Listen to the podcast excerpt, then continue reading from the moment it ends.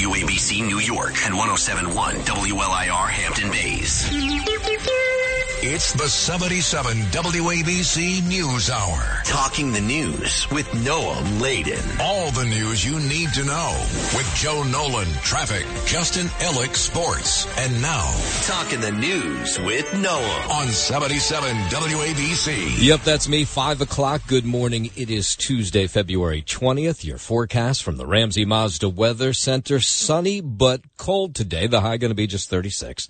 Tonight and overnight, a few passing clouds, low 29. And then Wednesday, sun and clouds, high 42. If you're walking out the door with us right now, 20 and clear in Thornwood up in Westchester County. It's 16 and clear in Hamburg down in New Jersey. And it is 26 and clear outside our Midtown studios right now. A whole lot to get to as we work our way up six o'clock hour. Sid and friends in the morning. Wild scene at a Gucci store in the meatpacking district yesterday. Boy, these burglars, these robbers, getting more and more bold. This is middle of the day, lunchtime. These three robbers walk into the Gucci store, meatpacking district, which no doubt was crowded yesterday because people were off for the holiday over the weekend. I was in the city and Times Square was just packed with people. So this robbery happening lunchtime, West 14th Street, one of the busiest, trendiest neighborhoods. These three walk into the store and they hold up the place and people, of course, in the neighborhood hearing about it afterwards going, wow, these, these bold dudes. I mean, like, what if my family was in there? My, my, my daughters are here. We could have been in that store. It's crazy. So the suspects, uh, two men and a woman, pull out guns. They tell everybody in the store to get on the ground. They take several pieces of luggage, other miscellaneous items worth thousands of dollars, walk out of the store. Nobody's been able to find them since. very daring in the middle of the day for somebody to rob a very high end um, store at gunpoint and put all the the poor people there at risk. Terrible. Yeah, so the thieves got away in a black Toyota with New York license plates, went westbound down 14th Street. Thankfully, they did not injure the workers, but again, middle of the day, lunchtime, Monday, this meatpacking district just packed with people, and they go and grab these items, guns uh, ablazed, and walk back out of the store. I guess the good ending is that nobody was hurt. Then you had this wild story over the weekend. And everybody has scratching their heads. A lot of angry reactions continue to come in from the New York Archdiocese over the funeral of a transgender community leader at St. Patrick's Cathedral. More than a thousand of people attended this Catholic service last Thursday that celebrated the life of Cecilia Gentili, who was a leading activist for the transgender community.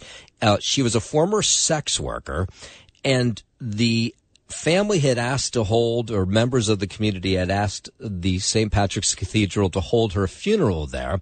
And clearly they did not know everything about her when they held this service, and the church was not happy afterwards. I think when one of the eulogists, you know, used the word for um, for prostitute in Spanish, and I, I looked at the person sitting next to me and said, "Wait till they translate that." It was more celebratory than we normally see in a Catholic church, and actually was kind of refreshing. Yeah, but the Archdiocese is calling this funeral service just a complete scandal.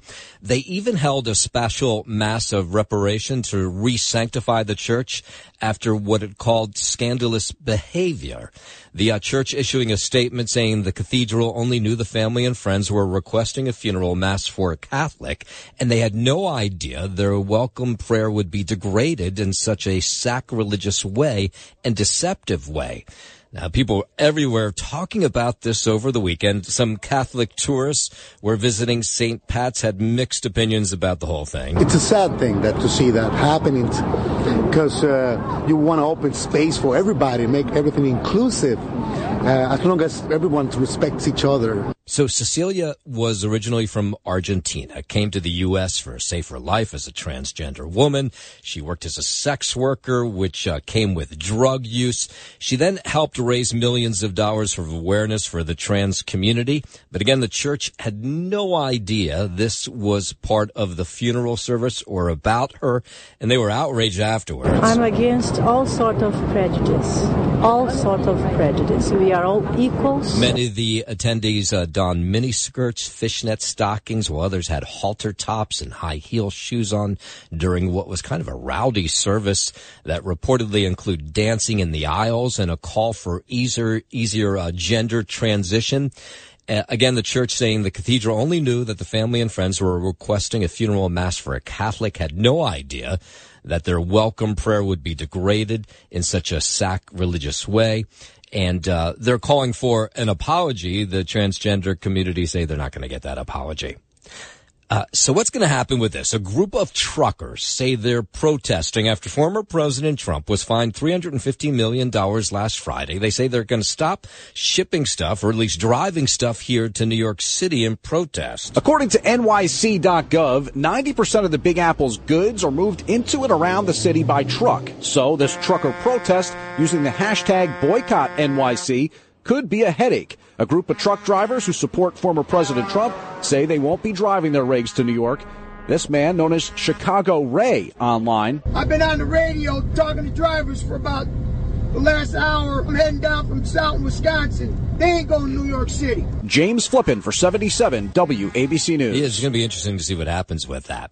Uh, yesterday, of course, was President's Day. Experts ranking America's greatest presidents with President Biden coming in at number 14. This according to the 2024 Presidential Greatness Project Expert Survey, which is conducted among experts in presidential politics. Abraham Lincoln takes the title as America's best president, at least best president, at least with this crew of folk. I feel like he has the most interesting story, um, like what he did, like the Emancipation Proclamation. Um, he's got the look, you know, like he's probably the, easily the most identifiable president, like tall beard. Yeah, I think he would be like the best. Plus his story, you know, the assassination story. Yeah, so Biden tops President Reagan, but trails President Obama, who ranked number seven. Meantime, President Trump ranked last on this list. It comes as we you know, brace for this likely rematch between Trump and Biden? Probably George Washington. Maybe Barack Obama. Ronald Reagan. John F. Kennedy. JFK. Yeah, Ronald Reagan. Everybody in Midtown had a different opinion of who was the best president ever. WABC News Time 509. Out to California. Boy, it's a weather mess there, and it has been for a couple weeks now. All kinds of rain, deluge of storms. Governor Newsom activating the State Operations Center is another powerful storm just whips its way through California. Newsom ordering the California Office of Emergency Services to get boots on the ground, protect people. First responders, so fire and rescue personnel, crews from across state government into communities that could be at risk. So if there are dangers, we can react quickly. Yeah, areas of Los Angeles, Ventura, Santa Barbara counties, as well as uh, problem spots in South Orange County, San Diego County. This is a statewide thing. Along the central coast and down into Los Angeles County, we're worried about flash flooding and land movement, and that's largely associated with the ground being just so saturated with water from the series of storms landslides in Topanga Canyon and in Rancho Palos Verdes. So keeping a close eye on that, even down into San Diego where they had severe flooding. Yeah, I mean, things have gotten so bad that the National Guard could be called in to help out. We have National Guard reps in our state operations center with us, and they have the ability to deploy quickly if need be. So we're working closely with the county emergency services offices, county fire department, folks who live in those areas so that they can make informed decisions to get themselves out. We very well may have sheriffs pulling the trigger on evacuations. San Diego going to see the majority of the storm this afternoon as it moves from north to south across the county. There. The rainfall that we're expecting for tomorrow morning through Wednesday increase not just in coverage but also intensity as we go through tomorrow morning and afternoon. Yeah, so it's been bad. Uh, lots of people getting flooded out, and of course the water tables there are already just full from the last couple storms that have hit California over the last couple weeks. Five eleven. The widow of Russian opposition leader Alexei Navalny says the Kremlin is hiding his body in an effort to cover up his murder. Correspondent Matt Bodnar has the latest on the allegations of this ongoing cover up. I think right now it's very safe to say a message is being sent in the way the Russian government is handling this. I mean, Alexei Navalny is already dead. This is this is sort of torturous, I, I would imagine, for the family. Vocal critic of President Putin died last week in a Russian prison, and his mother and lawyers have reportedly been denied access to his body. His widow accused authorities of waiting for traces of poison to leave his body till she can get and see it. It's meant to send a message, I think, not to the family, but to Russians, Russian voters, potential Russian uh, opposition voters. Uh, we're just about a month away from a Russian presidential election in which President Putin is essentially running unopposed in a meaningful sense. And a human rights group says over 400 supporters of Navalny have been arrested since the Russian opposition leader died last week. In Russia, Navalny's supporters have been laying flowers and tributes, which Russian authorities are promptly removing. Correspondent Richard Engel says Navalny died Friday, maximum security prison, northern Russia. The group OVD Info, which monitors political arrests in Russia, said since Navalny's death, people have been arrested for simply placing flowers at one of his memorials. And then maybe you've seen video of some of these people. You think like, how brave can you be? With signs, uh, up in Moscow with cameras capturing them. And then you all of a sudden you see this crew of cops come in and take those people away. You wonder what's going to happen to them afterwards. Prison officials say the 47 year old Navalny collapsed and died suddenly last week at a penal colony in Siberia.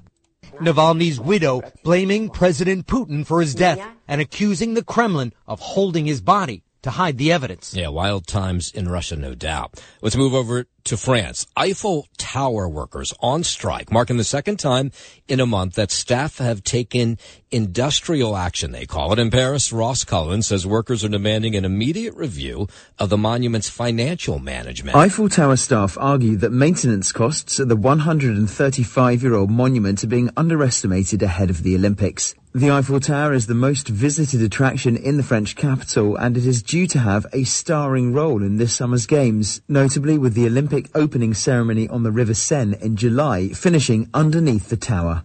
Ross Cullen, Paris. All right, let's bring it back home. Go down to Washington. The chair of the House Intelligence Committee said he had fears that the White House was sleeping walking, sleepwalking into another international crisis. My concern is that this is kind of like the Chinese spy balloon, and the, the administration is kind of hiding, perhaps you know, some inaction. Ohio Republican Congressman Mike Turner, there, who's at the Munich Security Conference in Germany, says that was the reason he publicly expressed concerns last week about a serious national security threat. Turner wants the Biden administration to declassify information related to the threat. He acknowledged that the White House is beginning to take some action. Turner would not confirm whether or not that threat refers to news of Russia developing a space-based nuclear weapon to attack satellites. At least that's what some newspapers were reporting at the end of last week. I'm very glad that the administration is beginning to take action. Uh, we met with Jake Sullivan, and he began to lay out a plan uh, that hopefully would begin to address this. Yeah, so the, of course the question is, will we know more about this threat? Maybe not. Turner says the U.S. must see the importance of whatever's going on. They are going to be taking it seriously. I think they will be taking action, and that obviously is the goal. Yeah, and he says he'll keep calling out the White House if they don't give specific information or hand over specific information to his committee. All right, 515. Let's head over to the 77 WABC Sports Desk where we find Justin Ellick. Thank you, Noam Aladen. Start with some uh, developing news here out of St. John's. This heated way up yesterday, where head coach uh, Rick Pitino said yesterday he stands by the criticism he leveled at his team Sunday night after the Red Storm blew a 19-point first half lead in a 68 to 62 home loss to Tri-State rival and fellow bubble team Seton Hall. The uh, Hall of Fame coach in his first season at St. John's didn't hold back during a press com- uh, press conference post game in which he questioned his players' toughness and mentioned several by name while describing their athletic shortcomings. Here's a bit of what Pitino had to say. Just lack toughness. It's really the, all the toughness things of why we give up leads. We are so non-athletic that we can't guard anybody without fouling. And really, it's not about losing, because even in winning, winning when we watch the film, I see unathletic plays. I, I see people that don't handle the ball, that's just interested in taking quick shots. So it's been a disappointing year. This has been the most unenjoyable experience I've had since I've been coaching. Jeez. Do you have any Oh, my God. thoughts He's been coaching a long shot? time. Yeah. No, not at all. Oh, it's my not St. John's. It's my team. Look, I'm disappointed. I don't want to say the wrong things, but I'm really disappointed. Say the wrong my team. things. You already did. Too late. it was 35 seconds of you saying the wrong things. Wait, so is this about like waking up his team, or is he really trying to do that's something what at St. said, John's? and that's that's that was yesterday's development. Was he said to Newsday, you know, I, I didn't uh, I, I didn't mean to uh, rip anybody, or I wasn't ripping anybody. That wasn't my intention. I was really just trying to let my players hear uh, hear my thoughts and, and be transparent. Uh, to my guys, um, so that's one way to do it. Another way to do it is not in front of the press and do it in the locker room. well, he didn't recruit this team, right? It's his first season right, at St. John's. Right, and they and they went on about that as well. Did you have enough time to recruit? You know, you took the job quick, and then all of a sudden, you know, the season is, is uh, rushing up on you. And he he admitted that uh, he wasn't expecting to be, uh, you know, an uber successful program this season, especially with the way that they were able to uh, recruit or lack thereof um, this off season. So, but the wheels have really fallen off. They started twelve and four. Uh, but they've gone two and uh, two and eight in their past ten games. Wow, jeez. Fall to ninth place, ninth, ninth place, I should say, in the Big East, out of uh, the projected NCAA tournament field. So we'll see if they can pick it back up. But uh, Pitino, not happy. News out of Brooklyn ahead of the second half of the NBA season getting underway later this week after firing coach Jacque Vaughn. The Brooklyn Nets are promoting assistant Kevin Ollie to interim head coach. Ollie will run the Nets practice today and start his head coaching duties on Thursday against the Toronto Raptors. Uh, the Nets have 28 regular season games left on their schedule. Looking ahead to ice hockey action tonight, given the local absence of action yesterday, the Rangers, Islanders, and Devils will all drop 7 p.m. pucks tonight as they return indoors. At the Garden, the Rangers will welcome in the Dallas Stars, while the Islanders visit the Penguins in Pittsburgh, and the Devils face off with the Capitals in D.C. That is Sports Known, and I'm Justin Ellick on 77 WABC. WABC News Time 520. Let's go down to Texas. Joel Osteen's Houston mega church held services a week after a woman opened fire in the sanctuary with the rifle. This is a time to shine brighter than ever, to share more hope, to dig down deep and say, We will not fear, for our God is stronger. Genesse Moreno was shot and killed by off-duty law enforcement officers at the Lakewood Church when she pulled out this rifle. Thank God for those off-duty officers. Her seven-year-old son was also shot, but it's not clear by who. He remains in critical condition. A week ago, Lord, pushing back forces of darkness, that your angels were here protecting us. Osteen praising those who protected the church. These are heroes. Courage rose up in them. They fought fear and they saved us all. Yeah, those two off-duty cops were truly heroes. It Could have been so much worse that God's protection was there. Didn't feel any hesitation coming back.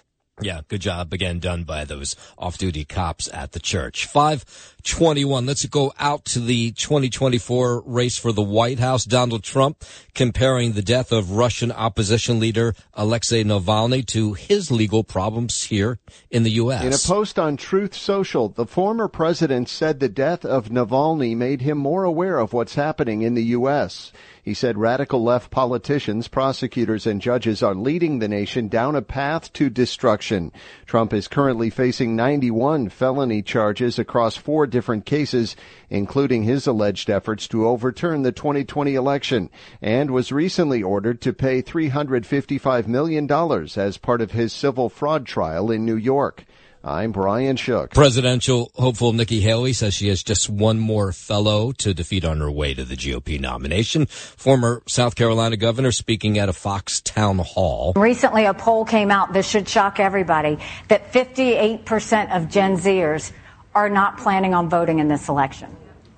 And the only reason people don't vote is when they think no one's listening. And that's a problem. Haley says she would pardon former President Trump if he's convicted of a crime. I believe in the best interest of bringing the country together, I would pardon Donald Trump because I think it's important for the country to move on. Trump currently facing two federal indictments for his alleged efforts to overturn the 2020 election. I believe in the best interest of bringing the country together, I would pardon Donald Trump because I think it's important for the country to move on. We've got to leave the negativity and the baggage behind. I don't want this country divided any further. I don't think it's in the best interest for America to have an 80 year old president sitting in jail and having everybody upset about it. Of course, she's way behind in all these polls of future uh, races coming up, primary races. The next one's the South Carolina Republican primary, which takes place Saturday. Both Nikki Haley and Donald Trump are campaigning across the state before voters head to the polls on Saturday. Former South Carolina Governor Haley is holding a rally in Greer tonight. She's got a number of campaign stops and rallies planned throughout the week, including a rally in Clemson on Tuesday and one in Beaufort on Wednesday. Meanwhile, former President Trump is participating in a pre-taped town hall event with Fox News Channel's Laura Ingraham at the Greenville Convention Center on Tuesday. He's also holding a fundraiser in Greenville that night. I'm Lisa Taylor. South Carolina Senator Tim Scott says the world was safer when Donald Trump was president. You come to one clear conclusion that without question, Ukraine was safer, the world was safer, and America was certainly safer. The former GOP presidential hopeful says Russia did not attack Ukraine and Hamas did not attack Israel while Trump was in the White House. There was no incursion in Ukraine like there was under President Obama. When Trump left office, there was an actual all out war in Ukraine. Our southern border is the greatest national security risk we have as a nation. A Nikki Haley surrogate says he believes former President Trump's legal battles will cause him to run out of campaign cash. Where are the resources going to come from? The RNC itself has a record low amount of cash on hand because of his leadership and his type of message. New Hampshire Governor Chris Sununu, who's not been a Trump fan, noting a recent campaign finance filing that showed Trump had spent $50 million on legal fees. She's raising money and spending money on a campaign. He's spending all of his money right now, uh, at least 50 to 60 million on his legal fees. Yeah, and of course, in addition to the legal fees, judge ordering on Friday Trump to pay that $350 million in fines in a civil fraud case. A South Carolina Democrat, longtime friend of the president, says misinformation efforts are his biggest concern regarding the 2024 race for the White House. I've heard so much from people who seem to feel that everything they see or hear via the internet has some substance to them. Congressman James Clyburn says the people believe a lot of negative information online about Biden, and he says a lot of that information is not true. We've already seen uh, some of that taking place here in South Carolina regarding the Republican primary, inviting Democrats into the primary and the Democratic governor of a swing state where polls have President Biden and former President Trump running neck and neck says it's way too early to worry about the numbers. The campaign hasn't really even joined yet. And this is the reason why we run races. And I would say to folks who are worried about the numbers, stop worrying and start working. Pennsylvania Governor Josh Shapiro there says he believes voters in his state have been voting for freedom and against extremism. Of course, he's a Democrat. They rejected Donald Trump in 2020. They voted for me by historic margin in 2022. And a popular radio show host who's been called the hip hop's Howard Stern says nobody's inspired by this year's presidential election. The crooks are the Republicans, the, the cowards are the Democrats because they don't fight hard enough on anything. And, you know, the couch is voter apathy. Charlemagne the God calls a likely Joe Biden Donald Trump rematch a choice between an uninspiring candidate in Biden and a threat to democracy in Trump. It's absolutely true.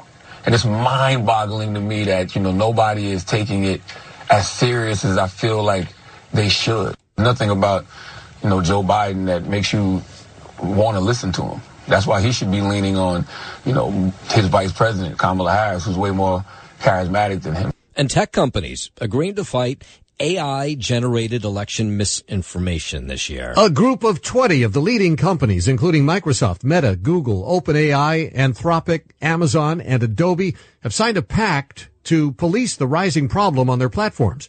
AI generated content has quickly led to serious concerns about election related misinformation, also known as deep fakes. I'm Phil Hewlett. The opening bell it rings this morning on Wall Street, kicking off the holiday shortened trading week. Stocks closed lower Friday to wrap things up after a larger than expected jump in wholesale prices. The January producer price index rose three tenths percent, adding to fears that the Federal Reserve will delay rate cuts.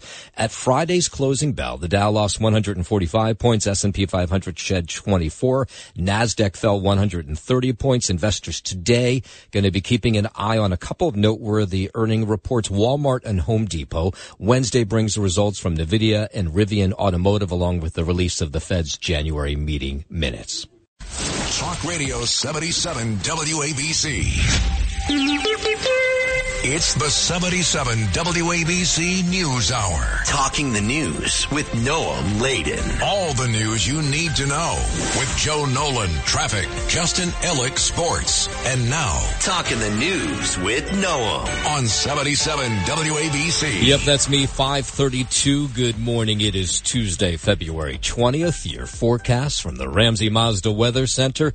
Sunshine today, but it's going to be kind of on the cold side. The high 36. Tonight, overnight, few passing clouds, low 29. And then we get a little warmer for Wednesday. Sun and clouds, high 42 if you are walking out the door with us right now. So happy you are. 20 and clear in Thornwood up in Westchester County. It's 16 and clear in Hamburg down in New Jersey and 25 and clear outside our Midtown studios. I was talking with Jill Nolan about this a few moments before. The, we went to the uh, Stadium Series hockey games. Actually, we went to both. This is somebody who's not even a hockey fan, but boy, was this fun. On Saturday, it was the Devils and the Flyers. Devils won. And then on Sunday afternoon, it was what an incredible game. The Rangers and Islanders. Islanders had a nice lead, but the Rangers able to come back and win. But the bigger than the games was the excitement in the crowd of 79,000 people watching a hockey game. And at first, when I thought, oh, I'm going to sit out in the cold and watch hockey, a game I'm not even that thrilled about, man, was it thrilling. And boy, the NHL put on a fantastic show from just what was going on inside the stadium for the kids to the events surrounding the game outside. It felt like um, a tailgating football game outside. People all trying to get in. Now, the one negative I'll say, and that has nothing to do with the NHL, and we'll get into this before the morning wears out, is um, they still haven't figured out how to get people in and out of that stadium and it's brutal getting out. And on Sunday, it was brutal getting in. So many people complaining about how bad it was trying to find a spot. Maybe they weren't expecting 79,000 people, but either way, they got to, if they're going to host the World Cup, which they plan to do in two years, they got to figure it out. And then on an average Giants game, it's just brutal getting out of it. I don't know what it's like for the Jets, but anyway, NHL did a spectacular job and only did a service to the sport with the weekend. Uh, a new fan of me. I, boy, I enjoyed both of those games a lot. Down on the subways, new crime stats show that the crime in the subway is up 22% just since January. And we've had a host of high profile crimes down below. Last week, you had a 29 year old man slashed on the side of his neck with a knife at the Queens Plaza subway station. That was the tourist who was visiting us from Spain. Then you had a man playing the cello it was, you know, just playing music for people down below and having people throw money into his case. Somebody came over and hit him over the head with a thermos. And that's just one of a number of crimes over the last couple months. It's just like if people are going to push you um, down the rail or if just like there's going to be some weird people like attacking you. Usually, you know, it's not safe. I don't know what's going on in New York nowadays. Governor Hochul, Mayor Adams making much of the fact that extra police have been sent into the subway to keep riders safe, but crime underground is still on the rise. Police searching for the person who attacked a man with a pipe at a subway station in Queens. This happened about one in the morning at the Queensboro Plaza subway station. Just one of the many crimes that has New Yorkers just freaked out about getting on a train recently. It's just like if people are going to push you um, down the rail or if just like there's going to be some weird people like attacking you. Usually, you know, it's not safe. I don't know what's going on in New York nowadays. Yeah, we had uh, people visiting us over the weekend, and they were like, "Is it safe to ride the subways?" And I normally would say, "Yeah, go for it," but I said, "Well, you know, may want to take an Uber." Since the beginning of the year, there have been a 22.6 percent increase in subway crime, 266 incidents compared to 217 in the same period of time last year in 2023. The MTA recently installing these buttons to summon help in an emergency. Some of these buttons have been here for a while, other ones are new.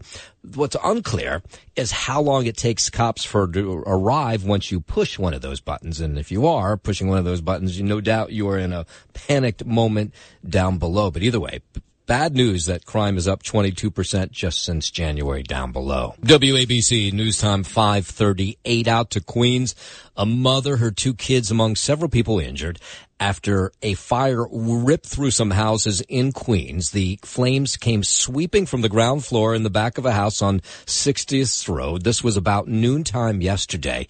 The kids were home because everybody was off from school, so trapped a mother and her two children, and they were able to get them out. She said I said a quick prayer because we couldn't get out through the front. Said a quick prayer, and then we came through the window and we saw them, and we heard you screaming. I was like, of course. You know, she You was. were screaming. I was screaming.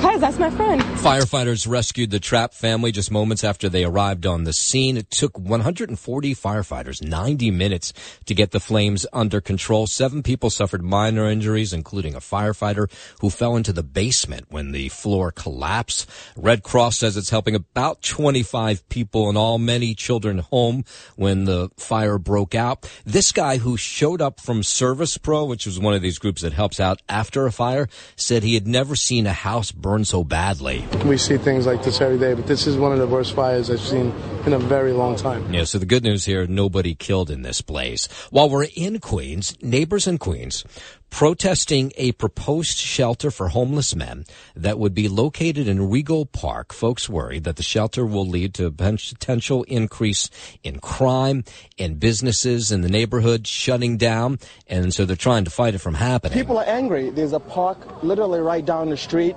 There are schools around here. People are afraid of what's going to happen when this shelter opens up. So the city wants to make the Wyndham Garden Hotel on 93rd Street a homeless shelter for around 100 single men. It would start in March. It's unclear whether the 100 men housed at the shelter would be from the city's homeless population or they would be migrant men. Let's go a little bit further north. Nassau County lawmakers approving a bill that would allow liquor stores to stay open until 10 p.m. Right now, Monday through Wednesday, liquor stores can only stay open until 8 o'clock. Saturday hours would also be extended, but what's sort of interesting about this story is store owners say they didn't ask for longer hours, so they don't know what's really behind this all. There seems to be less of a retail demand than more, like any other brick and mortar store. People, there's more delivery, more online activity, not not a demand for later. Yeah, so two more hours of liquor store, would that really make a difference? And some people in Nassau County say they like the idea of the early 8 o'clock hour. It makes it feel a little bit safer. Sometimes it's an inconvenience when they close early, but I just feel like maybe just for overall public safety, um, the time limit is maybe necessary. Yes, everybody's scratching their head. What's the push all about? That might be pretty bad, I believe. It'll make people want to drink more, and I feel like that's a negative. That's negative for our community. Yeah, so there's one thought that the state liquor authority looking to raise more tax revenue through the sale of alcohol and thinking that more hours will mean more sales. So they're going to discuss this. and It hasn't happened yet.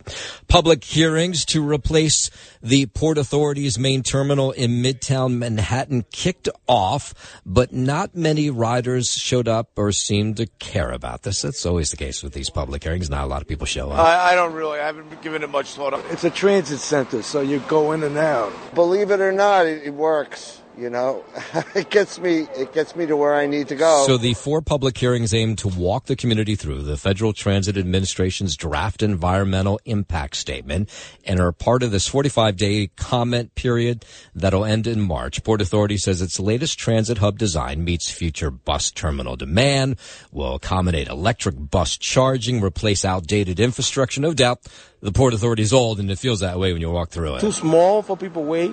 That's it. People sometimes need to charge a phone. A couple more stores if they could put in here and stuff like that. More bathrooms that are open early in the morning. More restaurants or maybe uh, food outlets. Less homeless people, more cops. Yeah, that's always the issue. It always feels like it's uh, homeless, a little more dangerous. Uh, the Port Authority just needs a refresh. You're in 42nd Street, so it should represent what 42nd, you know, means, which is a tourist attraction, it's, and it's not up to date. It should be modern.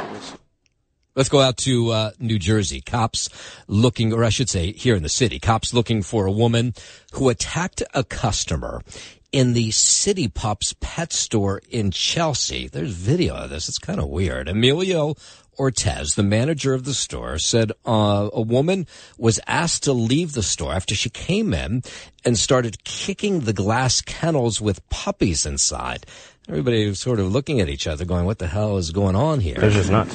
I was just like, what the heck? Like, I, I was just like, that's insane. Yeah, no dogs were hurt, but on her way out, she was caught on camera slapping a female customer in the face. Once caught, she could face a charge of assault, but so far they have not been able to find her yet. Let's go out to New Jersey now. Newark Mayor Ras Baraka says he's going to run for governor of New Jersey. Was not a total surprise announcement, but the announcement and where it happened was kind of surprising. You'd think he'd make it in his home city of Newark, but no, he was in Trenton yesterday at a Black History event, and that's when he made the announcement. And uh, it wasn't like he asked for the press to be there or anything. This was just sort of what it sounded like. Just a kid from Newark, yeah. and all of your weakness and feebleness, all your humanity that you too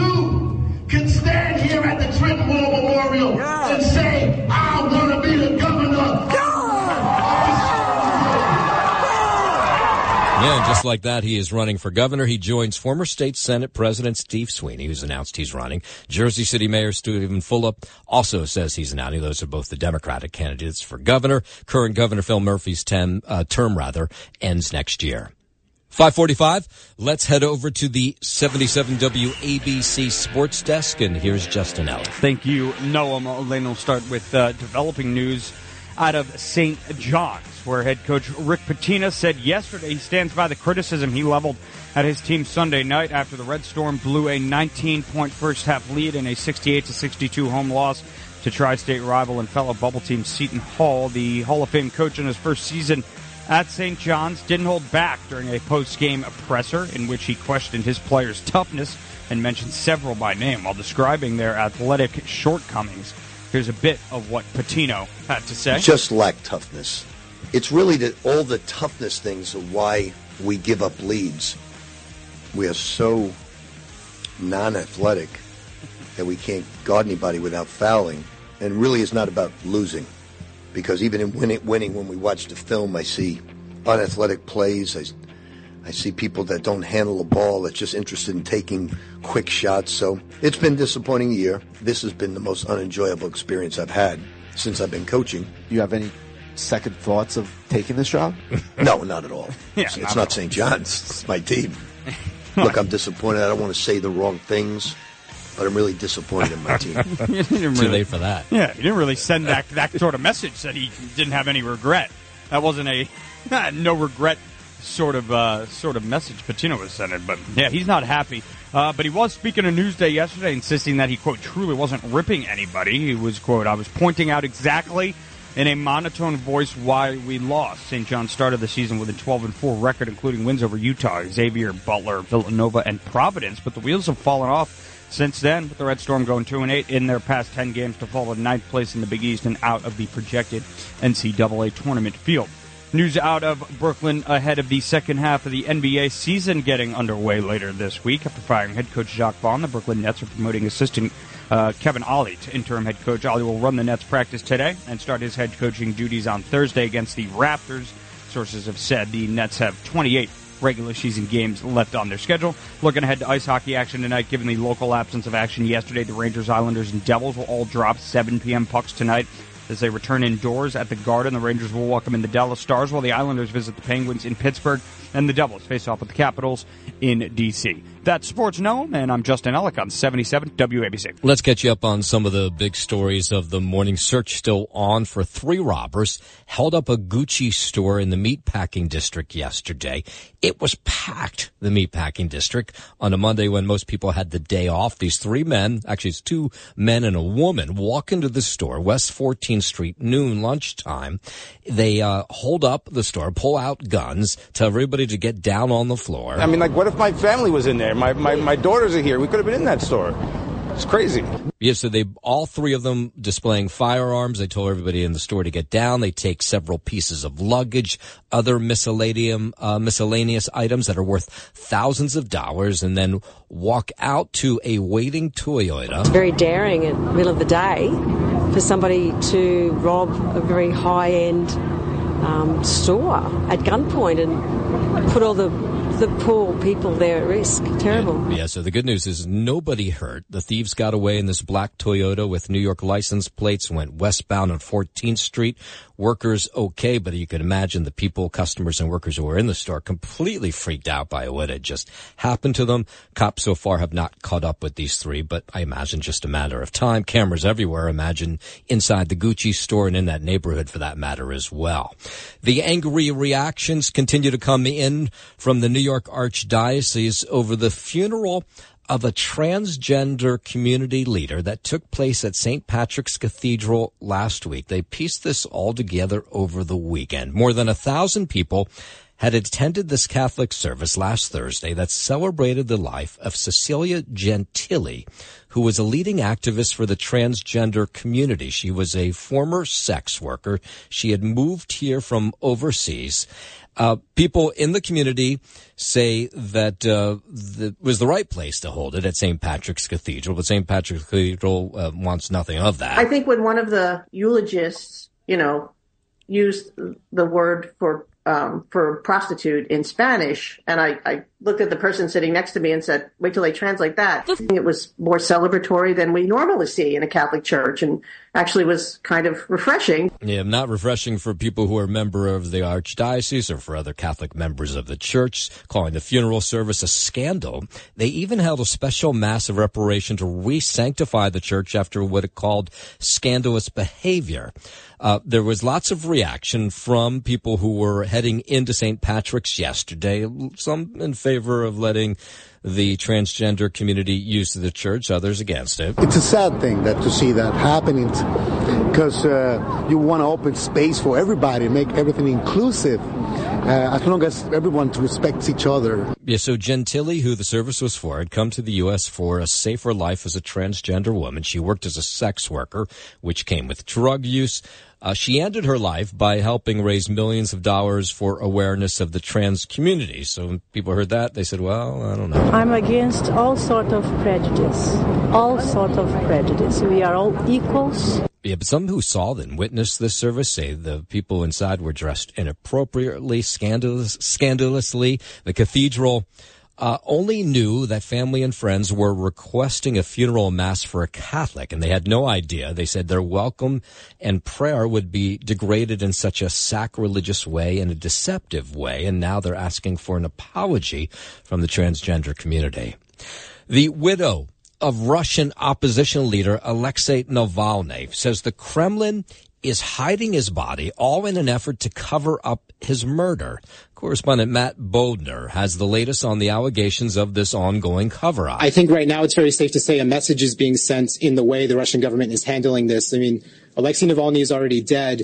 This is this is sort of torturous, I, I, would imagine, for the family. Vocal critic of President Vladimir Putin died last week in a Russian prison. His mother and lawyers have reportedly been denied access to his body. His widow is accusing authorities of waiting for traces of poison to leave his body. She's been told she has to wait two weeks, and she's convinced that's why. It's meant to send a message, I think, not to the family, but to Russians, Russian voters, potential Russian uh, opposition voters. Uh, where just about a month away from a Russian presidential election in which President Putin is essentially running unopposed in a meaningful sense. A human rights group says over 400 supporters of Alexei Navalny have been arrested since the Russian opposition leader died last week. In Russia, Navalny's supporters have been laying flowers and tributes, which Russian authorities are promptly removing. That's correspondent Richard Engel. The group OVD Info, which monitors political arrests in Russia, says since Navalny's death, people have been arrested for simply placing flowers at one of his memorials. Then you have these people who I would think either you can call them brave or stupid, have been holding up signs in Moscow uh, questioning his death. Those people arrested in some high profile video that's been shared over and over again. Prison officials say the 47 year old Navalny collapsed and died suddenly last week at a penal colony in Siberia.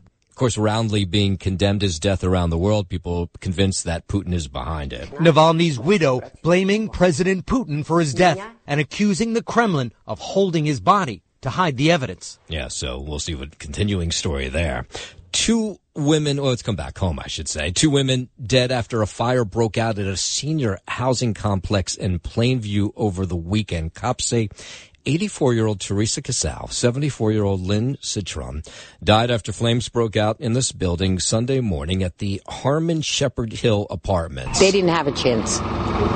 They didn't have a chance. That's one of the other residents who said the victims were neighbors who looked out for each other. Seven others suffering smoke inhalation. Two dozen seniors were able to get evacuated. Nassau County Fire's Marshal Office still investigating the cause, but believes it was all accidental. They lost everything.